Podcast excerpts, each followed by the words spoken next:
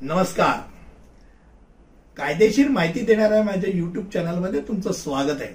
आणि आज आपण जो विषय निवडलाय तो आहे ऑडिओ आणि व्हिडिओ रेकॉर्डिंग भारतीय न्यायालयात पुरावा म्हणून ग्राह्य धरला जातो का तुम्ही फोटो काढता तुम्ही व्हिडिओ करता किंवा तुम्ही टेपिंग करता या त्या ज्या गोष्टी आहेत या पुरावा म्हणून मानल्या जातात का?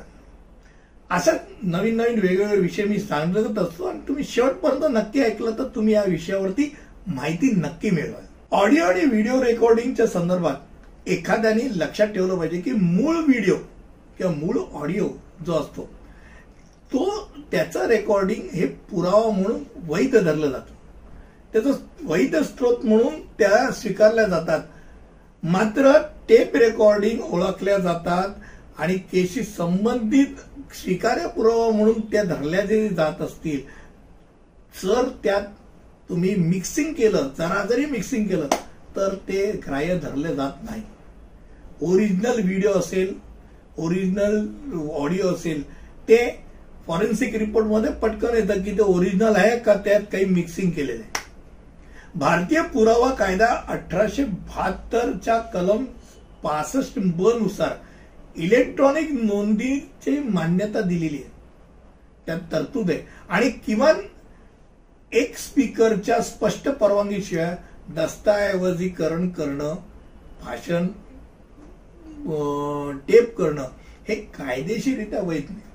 म्हणजे कोणीतरी भाषण करतोय आणि सगळे ऐकतायत आणि तीन चार वक्ते बोलतात कुठच्याही वक्त्याची परवानगी तर नाही घेतली आणि तुम्ही अशीच टेपिंग केली आणि तो पुरावा म्हणून वापरायला गेलात तर ते ग्राह्य धरलं जात नाही.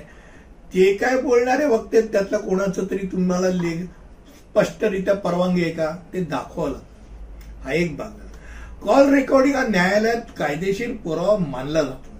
हे तुमच्या डोक्यात त्याची तुलना संबंधित कार्यक्रमाच्या छायाचित्र चित्राशी केली जाते. त्यामुळे छायाचित्र तयार असतात.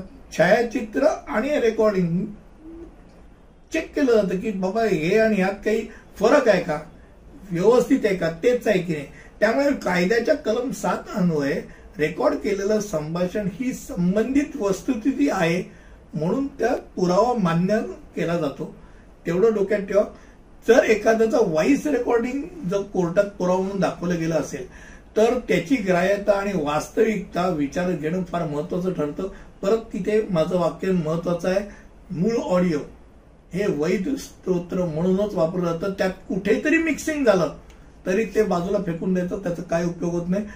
मिक्सिंग इज नॉट अलाउड मला वाटतं ऑडिओ आणि व्हिडिओ रेकॉर्डिंगच्या संदर्भात मी भारतीय न्यायालयात पुरावा कुठला मानला जातो कुठला मानला जात नाही या एका छोट्या विषयावरती तुमच्याशी बोललो. तुम्हाला आवडलं असेल काही इतरही विषय तुमच्या मनात असतील तर ते नक्की कॉमेंट सेक्शनमध्ये टाका. म्हणजे तसा मी व्हिडिओ तुमच्यासमोर आणत होतो.